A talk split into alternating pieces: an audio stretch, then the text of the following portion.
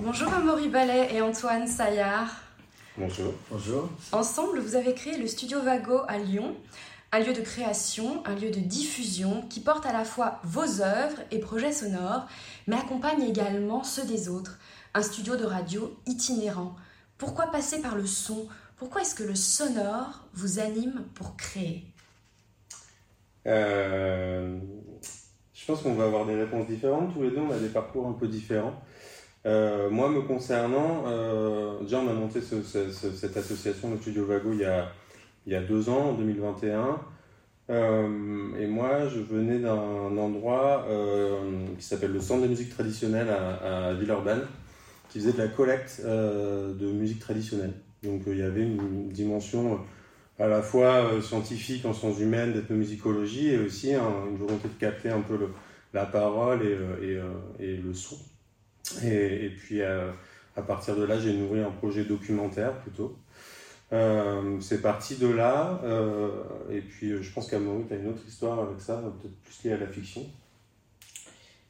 Oui, moi, bah, de mon côté, c'était plutôt, euh, dès 20 ans, j'ai, fait des émissions de radio avec des copains, voilà, notamment une émission sur la musique africaine.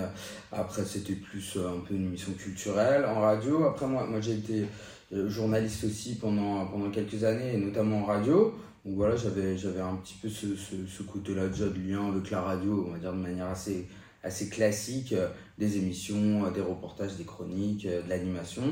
Et après, effectivement, moi, j'écrivais aussi des textes à, côté, euh, des nouvelles. Et il y en a plusieurs qui ont été adaptés à la radio. Et c'est vrai que c'est quelque chose qui m'a bien plu. Il y en a certaines qui ont été adaptées par des réalisateurs ou des réalisatrices. D'autres, c'est moi qui les ai euh, adaptées aussi avec euh, des comédiens et comédiennes. Euh, et ça ça m'a bien plu. Donc euh, voilà, il y a toujours eu un petit peu ça euh, autour de, de mon travail. Et avec Antoine, c'est vrai que quand on s'est rencontrés, effectivement, on n'était pas forcément des mêmes univers audio, mais on avait euh, cette, euh, je pense, cette thématique-là qui nous rassemblait. Et moi, depuis longtemps, j'avais bien le goût de, euh, monter une structure, voilà, on pourrait dire, allez, en vulgarisant un peu, pas, sur le modèle des boîtes de prod de cinéma, mais, un petit peu quand même sur, sur quelque chose qui serait un lieu un peu de, de création où on pourrait faire bah, des documentaires, des fictions, et puis bien sûr, bah, je pense qu'on y reviendra après, mais forcément comme dans beaucoup euh, d'assauts culturels, euh, bah, il y a aussi toute, toute la dimension euh, action culturelle, commande aussi, parce que voilà, pour, pour, pour, une économie qui soit un peu plus viable. Quoi. Peut-être juste pour compléter, par contre, il y a quelque chose qui nous, qui nous rassemble dans ce projet associatif-là. C'est, euh, et pour répondre à ta question, c'est euh, peut-être la conviction qu'il y a quelque chose qui se joue autour du sonore, et en tout cas au niveau de l'écoute. euh, c'est quelque chose qu'on défend à la fois dans nos créations à nous, parce qu'on est des grands euh, auditeurs de radio, de podcasts sous toutes ces formes, et aussi dans ce qu'on produit, et beaucoup aussi dans le travail qu'on peut faire dans nos actions culturelles avec des jeunes. Il y a aussi un- un- une dimension de bah voilà, défendre un autre rapport à la littérature ou au documentaire, ou ça qui soit pas centré sur l'image, qui soit pas centré sur bah, euh, notamment les écrans, qui est un fort enjeu avec, euh, avec les jeunes et qui donne un autre, euh, une autre relation peut-être plus active euh, à, euh, à- ou à des contenus culturels qui peuvent nous être proposés. Quoi. Et là, on s'est retrouvé là-dessus aussi, défendre un peu une culture de l'écoute. Quoi. Amaury, vous avez coécrit avec Julien Liard Billy, paru au Maintien de la Reine, préfacé par Jean d'Amérique, dont voici un extrait. Pour éviter de penser à ce qui m'attend plus tard, je repars à l'assaut du livre. Ma fièvre éclaire cette tentative d'un jour nouveau. Les mots s'impriment en moi, et des sensations oubliées renaissent. Chapitre après chapitre, j'absorbe peu à peu les lignes de Panaït Istrati. Il parle de liberté, j'en suis privée. Il compte l'amour, je ne l'ai pas vraiment connu. Il évoque l'humanité, je la recherche ailleurs. Billy est une création qui prend plusieurs formes. Le texte, le format radiophonique, le théâtre. J'ai un souvenir de lecture très clair, avoir la sensation d'avoir entendu la voix de Billy à travers le texte. Quelle est la relation pour vous entre l'écrit et le sonore? Et comment est-ce que un texte, une idée peut prendre plusieurs formes? Oui, effectivement, Billy, c'est bien représentatif, je pense, moi, de, ma manière un peu de travailler aussi avec, euh, la littérature ou avec des projets euh, euh, divers et variés. Pour refaire un petit peu l'histoire, c'est avec mon camarade Julien Liard qu'on a écrit ce, texte. Euh, et à la base, c'était plutôt pour la scène. Julien, donc, qui est un, poète, qui a aussi un groupe de rap, qui est déjà lui dans une écriture aussi qui a un lien avec le sonore très fort, sur scène comme performeur, mais même, comme auteur de poèmes, on va dire. Euh, moi, j'étais plus sur un style narratif beaucoup plus classique. Euh, et euh, effectivement, on, on, aimait bien ce que l'un et l'autre écrivaient. On, on était parti il y a quelques années sur l'idée d'écrire pour la scène, plutôt une pièce de théâtre une pièce de théâtre entre théâtre et musique, enfin voilà, notamment avec, euh, avec un comédien, une comédienne et une musicienne de nos amis, un peu il y avait ça. Finalement ça, ça avait, je sais pas, ça s'était un peu effiloché au bout de quelques mois, mais on avait gardé l'idée de euh, bah, d'en faire quelque chose et puis effectivement on a eu souvent c'est un peu ça qui démarre aussi les projets on a eu euh, une bourse de la de la SACD qui s'était intéressé enfin on avait fait voilà on avait participé à un appel à projet et ça le ça leur avait plu, entre guillemets, nous avait soutenu et ça avait bien quand même lancé euh, la machine et, euh, et, on était parti sur l'écriture d'une fiction radiophonique. Donc on l'a fait d'abord sous forme de fiction radiophonique euh, et ensuite il a été effectivement le, le livre, le, le, pardon, le texte a été, a été édité voilà, sous, chez Maintien de la Reine sous forme de, de, de, jolis livres, on va dire d'ailleurs, avec un, beau papier. Et, euh, et, ce qui est rigolo, c'est pour le boomerang, et pour, pour aller aussi à ta question un peu sur le lien entre écriture, sonore, tout ça, c'est que donc c'est passé de, de, la radio au papier et là euh, c'est en train d'être monté euh, au théâtre à Strasbourg. Alors c'est le TAPS, enfin, l'année dernière il a été monté en lecture actuelle euh, du TAPS, donc un festival par Déborah Cherrière et euh, là, elle le monte aussi avec, euh, je sais plus si c'est sa compagnie en partenariat, bref, mais en tout cas, ça retourne au théâtre. Donc avec Julien, on, était à Strasbourg et c'était rigolo de voir euh, justement la forme de, cette histoire de, Billy euh, qui passait du, de la radio au livre au, à la scène. Donc il y, y, a sûrement cette, ouais, peut-être ce lien-là. Et puis, pour être tout à fait honnête aussi, c'est que je pense être quelqu'un d'assez fainéant. Et du coup, quand j'ai une histoire comme Billy, ou c'est le cas pour, pour d'autres nouvelles que j'ai pu écrire, ou euh, pour la jeunesse, ou du polar ou quoi, j'aime bien les tirer, en tirer au maximum euh, ce que je peux en tirer, quoi. C'est-à-dire, tu vas l'adapter à la radio, euh, en faire un, voire plusieurs livres s'il faut. Enfin, voilà. Faut-il entendre une voix quand nous lisons?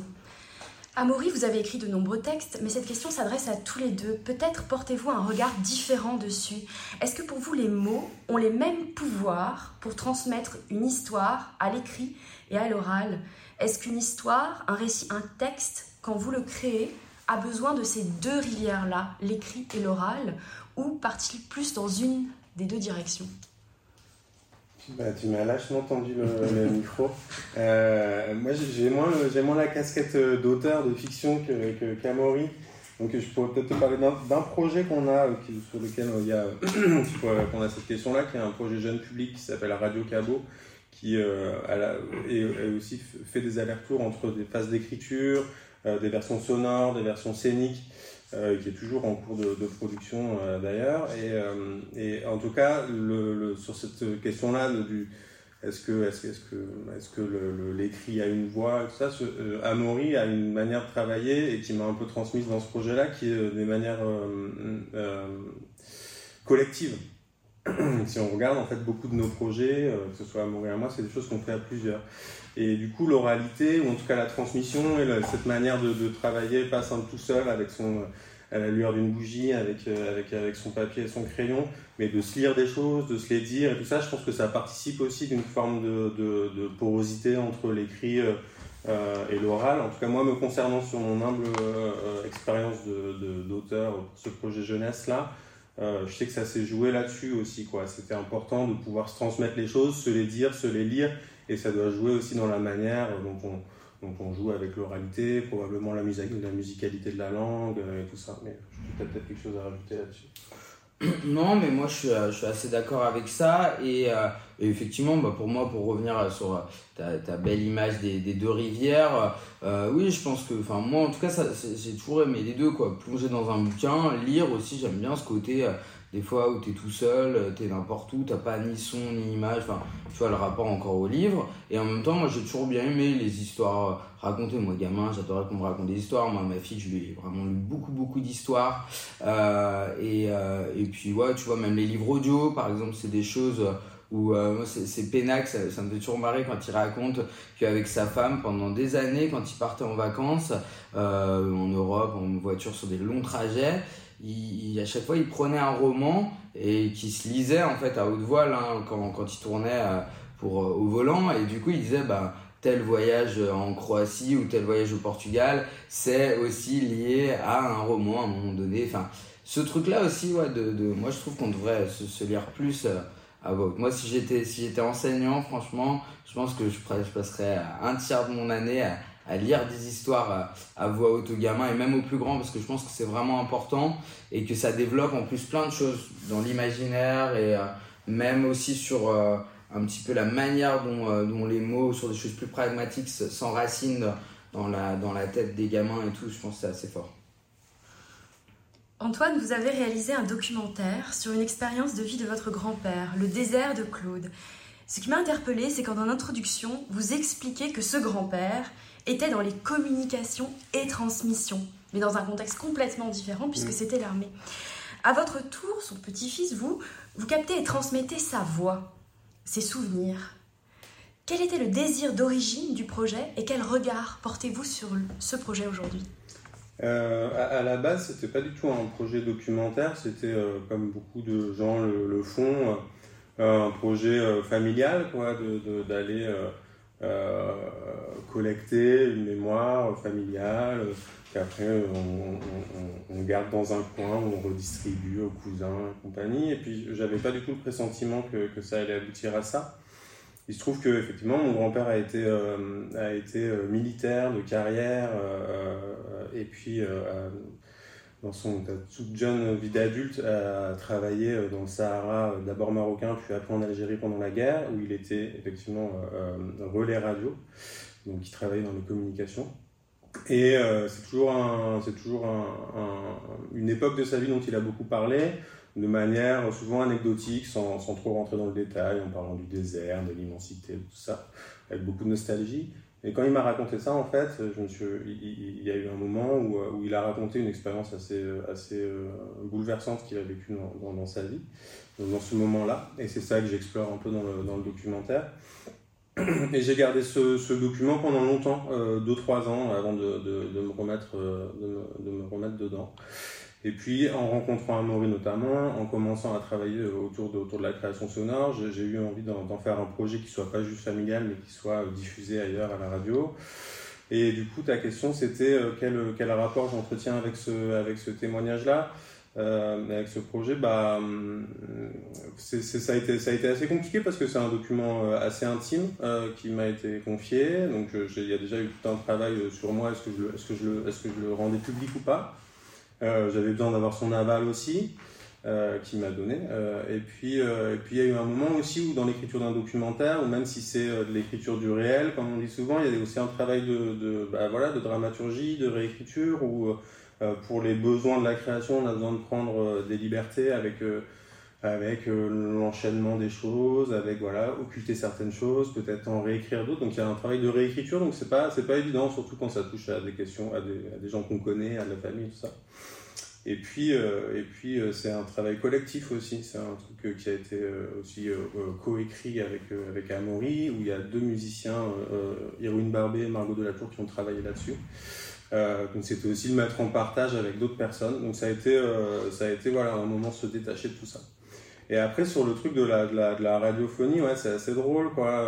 effectivement, il, a travaillé toute une grande partie de sa vie avec un casque sur les oreilles, à entendre des messages, à les renvoyer à d'autres endroits.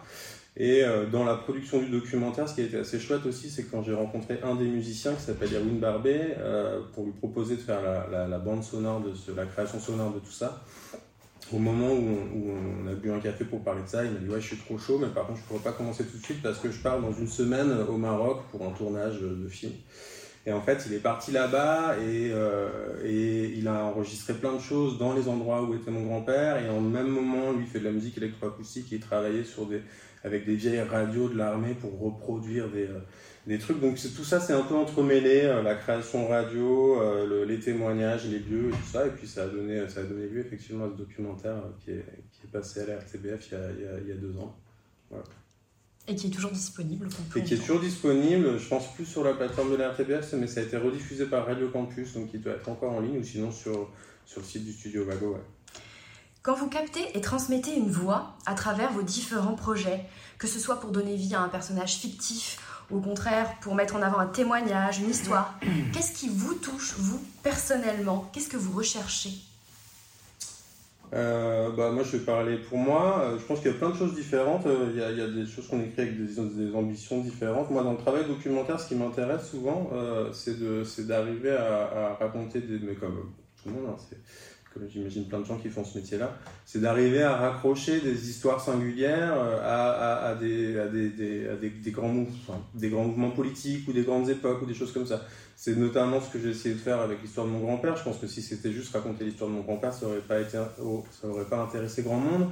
Mais euh, cette histoire, toute singulière qu'elle peut être, euh, elle raconte aussi, bah, voilà, ça raconte la guerre, ça raconte la guerre d'Algérie, ça raconte le sentiment que rencontrent plein de gens de devoir abandonner euh, une certaine part de liberté en grandissant, d'un carcan familial, de tout ça.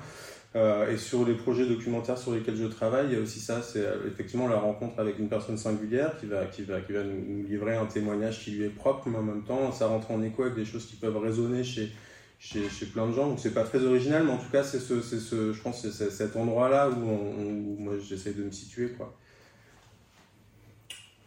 Bah, moi, je partage euh, ça avec, euh, avec Antoine aussi. Enfin, pour le coup, c'est bien dit. Et, et, moi, si je prends un exemple, par exemple, euh, un exemple, par exemple, c'est pas très heureux. L'année dernière, nous, justement, en Belgique, on est allé réaliser pour la RTBS une fiction qui s'appelle Il ne reste plus qu'à vivre. Mhm. On a changé pas mal de fois le nom, donc je cherche un peu mes mots. Mais bref, c'est, ça représente un peu euh, ce que vient de dire Antoine, c'est-à-dire c'est le témoignage d'un homme qui est un, ancien euh, petit délinquant euh, de, de Montparnasse qui, qui s'est retrouvé à, à 17 ans à, à, faire un peu des larcins dans le sud de la France, s'échappant de, de, de, prison pour mineurs et, et qui a tué un curé, qui a pris beaucoup, beaucoup d'années de prison. Enfin, en tout cas, beaucoup plus que ce qu'on pouvait prendre pour un, meurtre comme ça, euh, on va dire sur le, sur le vif, mais je pense que ça, c'est une autre histoire, mais que ça a joué le fait d'avoir d'avoir abandonné euh, tué un curé à cette époque-là, c'est en 1959, et cet homme s'est retrouvé pendant euh, 20 ans en prison, dont euh, 15 ans à l'isolement.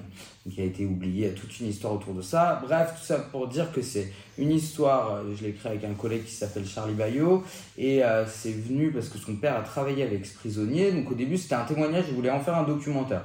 Pour le coup, au début, on voulait même en faire un documentaire télé, parce que moi j'en avais fait, je vais travailler aussi plusieurs fois euh, sur, sur des, des docs plus audiovisuels, mon collègue aussi, ce collègue-là aussi. Euh, mais, mais, mais du coup, le mec était pas trop chaud, il était encore vivant à l'époque. Le personnage en question, il, il, voulait pas trop apparaître. Donc on s'est dit, bah, on fait un documentaire sonore, mais la voix euh, était inutilisable en fait.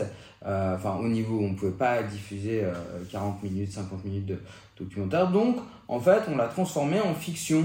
Euh, on a transformé en, en, en fiction euh, cette histoire. Et là, je rejoins ce que, ce que dit Antoine, c'est-à-dire que nous, ce qui nous intéressait, c'était de raconter la vie de ce gars-là, alors son enfance, un peu de petit malfrat dans les années 50 à Paris, avec euh, toute l'image d'Épinal qui est un peu derrière.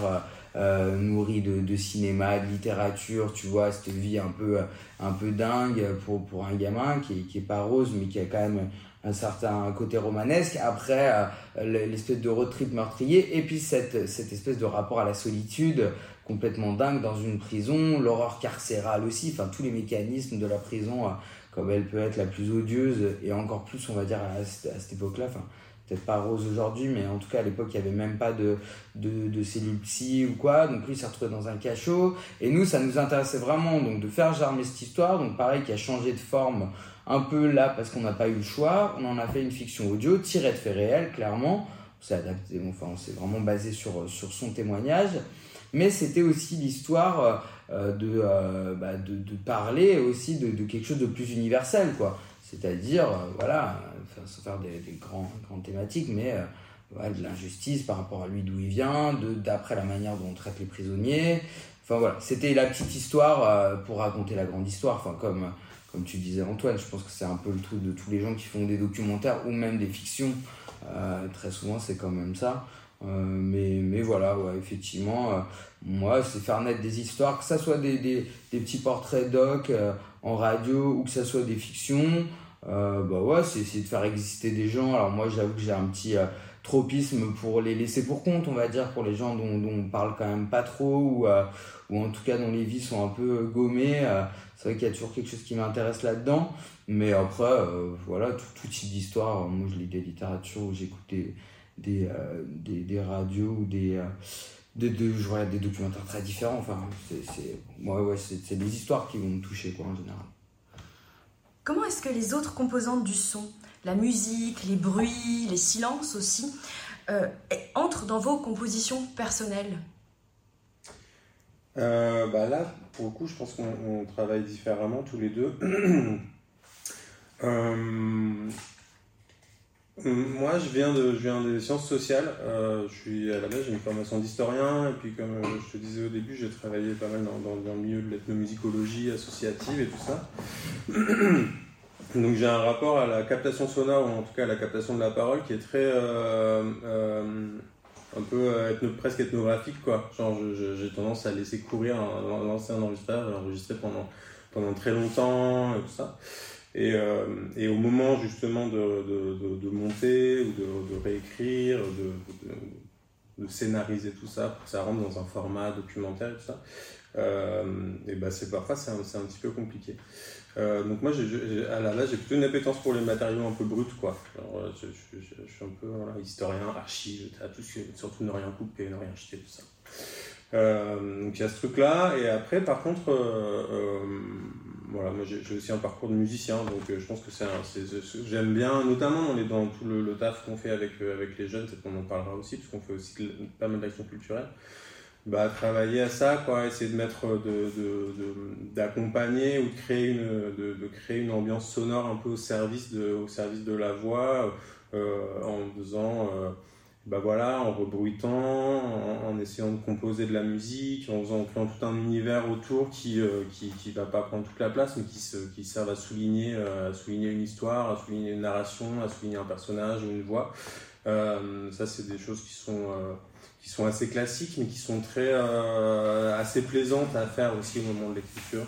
Euh, je, trouve ça, je, trouve ça, assez chouette et c'est aussi euh, des, des, des, biais par lesquels on transmet notre appétence pour la radio, pour la création sonore assez facilement. C'est peut-être plus, plus facile d'accrocher des, gamins là-dessus sur le fait d'aller recréer une course-poursuite en forêt avec, avec trois godasses, des feuilles et, des, trucs sur une table que de travailler sur le matériau brut de la voix. Donc tout ça fonctionne ensemble, quoi. Je sais pas, j'ai pas trop de, j'ai jamais trop réfléchi à cette question. J'ai pas de ligne directrice là-dessus. Je sais pas si toi tu veux. Non, bah, moi c'est vrai que j'ai un rapport euh, quand même euh, moins, euh, moins fort à ça. Je pense que pour le coup, là-dessus on se complète bien aussi avec Antoine. C'est que lui il a quand même plus, même dans son travail documentaire. Si tu regardes par exemple lui, la manière dont il a fait son documentaire, du coup ça a été diffusé pour le coup par, la même chaîne. Euh, en Belgique, c'est vrai que c'est vraiment, il y a un travail quand même euh, au niveau de la création sonore qui est imbriqué, qui est vraiment très fort par rapport euh, bah, à l'histoire du documentaire, à la manière, enfin, tu, sens quand même que dans, dans, ta manière de, de travailler, ça fait vraiment partie prenante. Alors que moi, c'est complètement différent. Franchement, moi, honnêtement, j'écris un texte, ce qui m'intéresse quand c'est de la radio, c'est cette, histoire plus que ce qu'on parlait tout à l'heure, quoi. Plus le truc de la lecture, de, bah, de sortir les mots et tout ça. Et après, c'est plus que j'ai la chance d'avoir deux, trois gens, dont Antoine, dont Greg, qui a fait justement la musique de, de la fiction là en Belgique, qui sont bons en musique, en bruitage, et que du coup, je vais laisser la main. Ou tu vois, en Belgique, c'était un réalisateur aussi de la RTBF. moi, franchement, honnêtement, là-dessus, je suis pas j'adore la musique, j'ai chanté dans des groupes ou machin, mais tu vois, j'ai pas ce rapport-là à la création sonore euh, avec le son. Euh, ça, ça accompagne pas forcément le début, en tout cas, de, de, des créations ou même des documentaires ou des interviews ou quoi. Par contre, je suis ravi euh, d'avoir de travailler avec des gens autour qui sont plus là-dedans et que, et que ce qu'on fait et que justement notamment avec les gamins, ça se combine bien, quoi, de travailler bah, sur les mots, sur une certaine dramaturgie, sur un peu d'interprétation, et après sur aussi de la création pure, quoi. Mais voilà. Vous êtes au cœur du dispositif de Villa Voice, la web radio de la Villa Gilet, pour ses festivals comme mode d'emploi ou encore le Littérature Live Festival à Lyon. un dispositif au cours duquel l'échange et l'accompagnement avec les étudiants, les lycéens, les collégiens est central. Transmettre le pouvoir de transmission. Quel est votre regard sur cet aspect de votre activité? Bah, c'est moi c'est un aspect moi qui m'a toujours intéressé pour le coup bien avant Villa Voice aussi euh, euh, les différents domaines culturels où j'ai été, moi j'ai quand même toujours eu une part d'enseignement un peu, d'ateliers, de choses comme ça. C'est ah, voilà, c'est inhérent un peu de toute façon à, à beaucoup de, euh, de, structures culturelles, artistiques, etc. Mais en plus, moi, j'ai une vraie appétence pour ça. Je le ferai pas à, temps plein, ça m'irait pas. Mais par contre, j'aime bien qu'il y ait toujours cette partie-là. Et, c'est vrai que Villa Voice, ça, bah déjà nous voilà on aime bien travailler avec la Villa Gilet pour le coup c'est un partenariat qui, qui, marche très bien euh, c'est des sujets qui nous intéressent enfin moi qui m'intéresse je pense Antoine aussi et, c'est vrai que sur ces Villa Voice je trouve que ça combine comme je te le disais tout à l'heure un peu hors micro euh, ça combine pas mal de choses c'est qu'en fait euh, nous, euh, on, est là bah, pour encadrer, entre guillemets, j'aime pas ce mot, mais pour accompagner. Euh, donc ça peut être déjà ces différents types d'étudiants ou de, de lycéens quoi c'est pas les mêmes âges ils, ils, vont pas faire les mêmes choses c'est des projets très différents mais grosso modo on accompagne des jeunes dans, dans, la création soit bah, de, de, formes radiophoniques soit même pour Villa Voice d'émissions radio qui sont diffusées en direct euh, pendant, pendant les festivals. Donc ouais, moi je trouve ça intéressant vraiment parce que bah, ça nous permet de transmettre, les, sans dire qu'on a la science infuse, mais on va dire la petite expérience qu'on peut avoir bah, chacun de notre côté, notamment avec Antoine. Euh, en même temps, c'est aussi une grande liberté, ça c'est quand même euh, la Villa Gilet qui souhaite ça, et nous je pense qu'on aurait été aussi de ce côté-là de toute façon, c'est quand même de laisser au maximum bah, que ce soit voilà, les étudiants de Sciences Po euh, quand c'est pour, euh, pour mode d'emploi, c'est des étudiants euh, plutôt en master métier du livre pour, pour ce qui concerne littérature live festival. Enfin, dans tous les cas, les, les, les étudiants, c'est eux qui font leur grille en lien avec le festival, mais ouais, c'est de leur laisser une liberté, puis bah, nous, de les accompagner, on va dire, un peu comme, pas comme des rédac chefs, mais tu vois, comme si on, on, on était là pour restructurer un petit peu à des moments, transmettre des choses mais c'est assez chouette.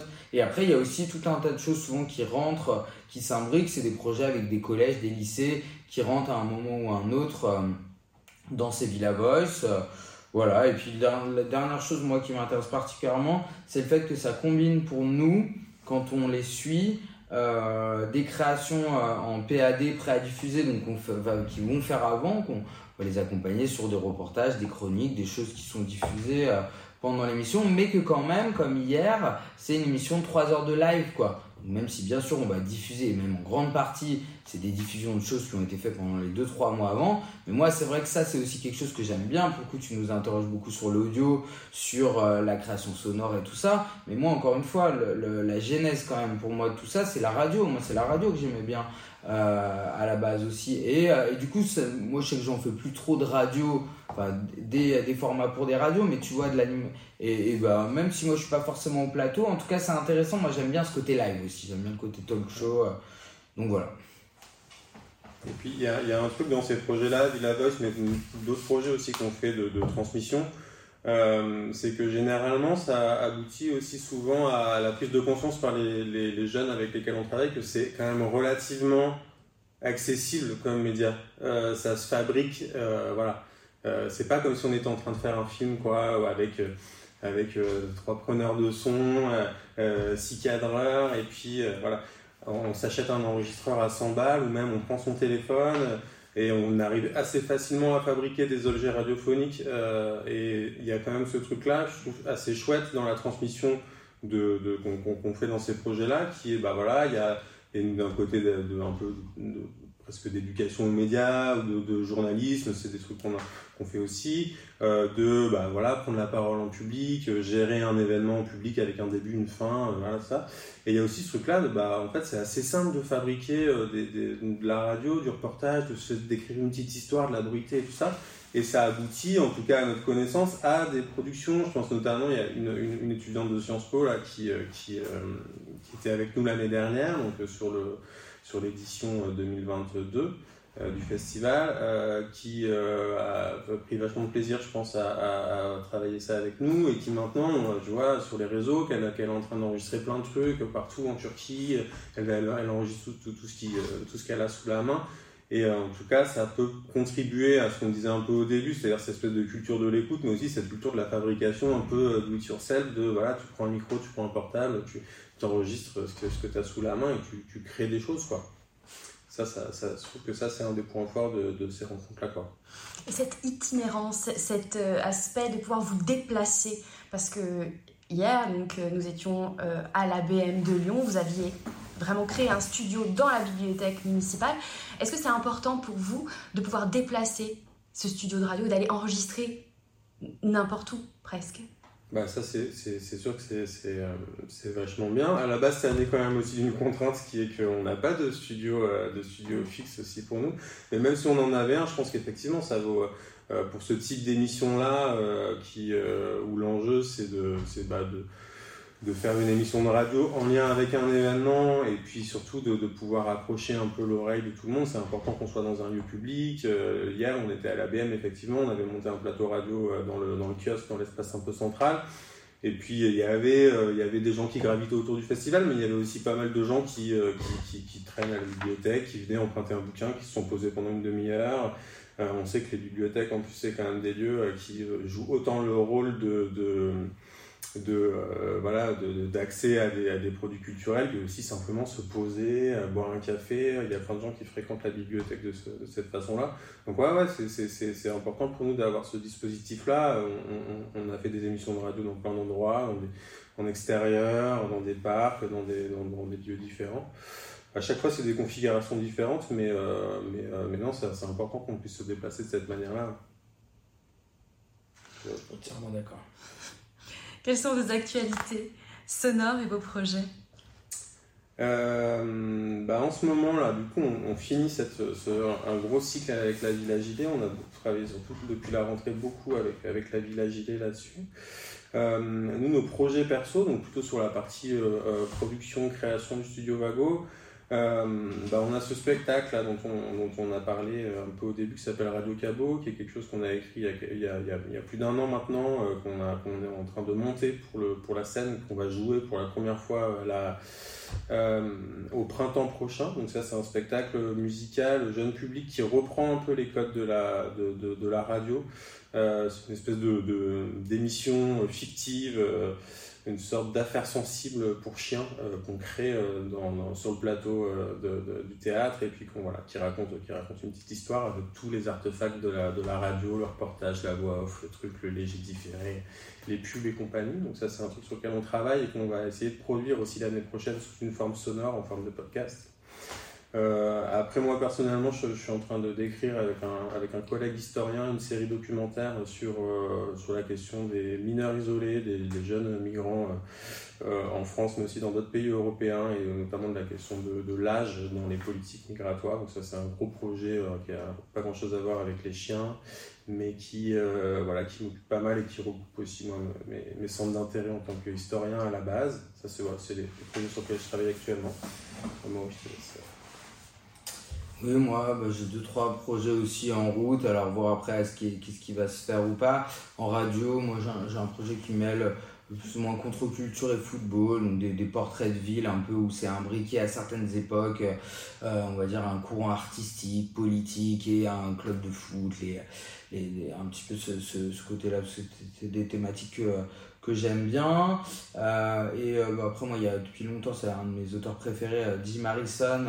Euh, j'ai toujours chaque année l'envie de, de, faire quelque chose euh, en sonore autour de, de lui, de son œuvre et tout ça, de, de, sa, de sa vie, mais pas forcément sur un format justement classique, euh, documentaire, je sais pas. Enfin, ça, ça voilà, c'est un peu deux, deux sujets là qui m'intéressent bien. Et puis sinon, moi, il y a en route aussi euh, une, euh, un texte de théâtre euh, et un, un, récit aussi. Enfin voilà, il y a des, des, petites choses comme ça. Et, et, et, à nouveau, dès janvier, on sera encore une fois sur un projet qu'on aime bien, pour le coup, avec la Villa Gilet aussi, mais qui nous tient particulièrement à cœur. C'est c'est un projet qui s'appelle Raconte. Et, et, voilà, où là, pour le coup, avec des collégiens, on fait des créations sonores euh, à partir de textes que eux-mêmes ont écrits avec des auteurs euh, jeunesse qui, qui, viennent dans, euh, dans leur collège, qui leur font écrire un texte pendant plusieurs semaines. Et nous, on arrive et là, on fait vraiment une création sonore. Enfin, ils font on leur fait faire, alors là c'est pour le coup vraiment de la fiction, et ils font une petite fiction radio de A à Z quoi, avec nous, et ça on s'éclate bien, c'est vraiment un, chouette projet, mais pareil qui, qui prend du temps sur, sur, tout le début d'année, on va être pas mal occupé par ça aussi. Quoi. Donc voilà, on essaye toujours, bah, c'est pareil, quoi, de, de varier entre entre l'action culturelle, entre nos projets perso, euh, ben voilà, puis d'arriver aussi à structurer un peu Studio Vago, euh, parce que quand même on avait aussi à la base, moi ce qui m'intéressait aussi, c'était euh, d'ouvrir aussi une structure pour qu'il y ait aussi d'autres gens qui proposent des projets. Et pour l'instant, ça, c'est quelque chose qu'on n'arrive pas trop à faire, bah, parce que voilà, sur des histoires de contraintes financières, de, aussi de, de mécanismes économiques qui sont pas simples en radio, même quand on touche, on va dire, des chaînes qui sont euh, plutôt costauds, des bourses, etc. Ça reste une économie quand même assez compliquée. Mais sinon, quand même, avec le temps, on aimerait bien euh, voilà, que Studio Vago, ça devienne aussi, bah, nous, être aussi producteurs euh, de projets, tu vois, que ce soit des, réalisatrices ou des réalisateurs qui ont envie de faire un truc et que nous, on plutôt là en structure de soutien. Des projets de résidence aussi, on aimerait bien mettre en place des, des choses comme ça. Enfin voilà, que ça soit, même si on travaille déjà avec pas mal de gens, mais que ça soit encore plus un, endroit, euh, si possible, où euh, il y a des créations sonores, mais qui viennent pas forcément de nous, euh, voilà, parce qu'on est aussi intéressé par, bah ouais, par d'autres voix, quoi. Et finalement, quelle œuvre, quel livre nous inviteriez-vous à écouter aujourd'hui ou à lire? Ah, attends, tu aurais pu nous prévenir que cette question-là, temps de réfléchir. Euh... T'as un truc là? Bah, j'ai plusieurs choses, quoi. Après, ça dépend, euh, encore une fois, si c'est pour de la lecture euh, ou si c'est pour de l'adaptation. Ta, ta, question, c'est plutôt. Euh, c'est libre. Qu'est-ce que, qu'est-ce que vous auriez envie de nous transmettre Je peux parler du dernier truc que j'ai lu qui m'a, qui m'a, qui m'a beaucoup plu. c'est un auteur que j'adore, c'est Serge Chalandon. Euh, c'est son dernier bouquin, qui est sûrement pas son meilleur d'ailleurs, mais je trouve qu'il. Je, ne me souviens plus comment il s'appelle, mais L'enragé, ouais, mhm. qui raconte cet itinéraire d'un de, jeune reclus euh, dans, dans une, colonie pénitentiaire, dans une espèce de bagne pour enfants. Euh, qui existait en France jusqu'au milieu du siècle dernier, et, et où pour le coup ça, ça, ça raconte pas mal, mais comme dans, tous les bouquins de, de, Chalandon, cette espèce de rencontre dont on parlait tout à l'heure entre des itinéraires singuliers, qui soient fictifs ou, réels, et puisque ça raconte d'une époque, d'une société, d'un temps, d'une voilà, d'un moment politique euh, qui est euh, pas si éloigné, mais qui est effarant, quoi, de, par sa violence sur les enfants. Euh, voilà, c'est un, petit livre qui m'a beaucoup plu. Euh, voilà, s'il faut faire des conseils lecture, je, je, parlerai de ça. Ouais, moi, c'est toujours compliqué cette, euh, question. pour lier au sonore, il y a, un livre que j'apprécie particulièrement, que je mettrai peut-être dans, dans les disques que j'emmènerai sur l'île des, des, Arts, qui s'appelle Le partage des eaux d'Alessandro Carpentier qui est un livre magnifique, euh, mais voilà, ce ne serait pas forcément mon premier choix. Euh, par contre, c'est, je pense, le livre, si je devais moi adapter un, grand roman comme ça à l'audio, qui m'intéresserait beaucoup, parce que c'est, euh, l'histoire d'un universitaire euh, alors je sais même plus s'il n'est pas devenu euh, technicien de théâtre, enfin bref, qui est aux États-Unis, euh, qui à un moment donné, c'est marrant parce que c'est un livre que j'adore, mais que j'ai lu qu'une fois, il y a une vingtaine d'années, et, qui, voilà, sa petite vie, je crois que c'est compliqué dans son histoire d'amour et tout ça. il a aussi été à un moment donné universitaire justement et il retrouve un de ses vieux profs à New York, je sais pas où, et lui il est originaire d'un pays euh, d'Amérique euh, d'Amérique du Sud et ce prof va lui euh, va lui proposer de, de, partir là-bas faire une espèce d'enquête anthropologique pour découvrir les sources de la musique. En fait, savoir est-ce que la musique c'est plutôt quelque chose qui a été créé, euh, on va dire, par les hommes pour euh, des histoires euh, de, de chasse, de, on va dire, pour, pour, vraiment des raisons qui étaient plutôt matérielles, de faire peur à d'autres, de communiquer, ou est-ce que ça a été plutôt une recherche dès le début de quelque chose qui nous amène ailleurs? Bref, il y a tout ce truc, et lui va retourner, bah, comme souvent, quoi, le cheminement vers ses racines et s'enfoncer dans la forêt vierge amazonienne et, trouver, bah ouais, retrouver à la fois ses racines, rencontrer un autre monde aussi plus plus de la nature et tout. Et c'est, c'est marrant parce que c'est, ouais, tu vois, je l'ai lu qu'une fois, vraiment que je le relise d'ailleurs ce bouquin. Mais j'ai, euh, c'est un livre auquel je pense beaucoup et il y a toujours ce truc de son. Parce qu'il y a, moi, ce que j'aime beaucoup, là, là, encore une fois, pour faire le parallèle avec, euh, avec l'audio, la littérature et tout, c'est que tu t'entends, quoi. T'entends les bars à New York au début ou la compagnie théâtre qui se déplace hein, dans les États-Unis. Après, t'entends ce voyage intérieur pour lui qui est un peu paumé, qui va finalement trouver un peu une deuxième voie en repartant. Et puis après, bah, le bruit euh, plus pur, plus vierge de la nature euh, sauvage, quoi. Enfin voilà, donc, euh, donc ça serait mon mi-conseil lecture, mi-fantasme, on va dire, de, de, de, l'entendre en audio, enfin en création sonore. Merci beaucoup, Amaury Ballet et Antoine Saillard. Merci à toi.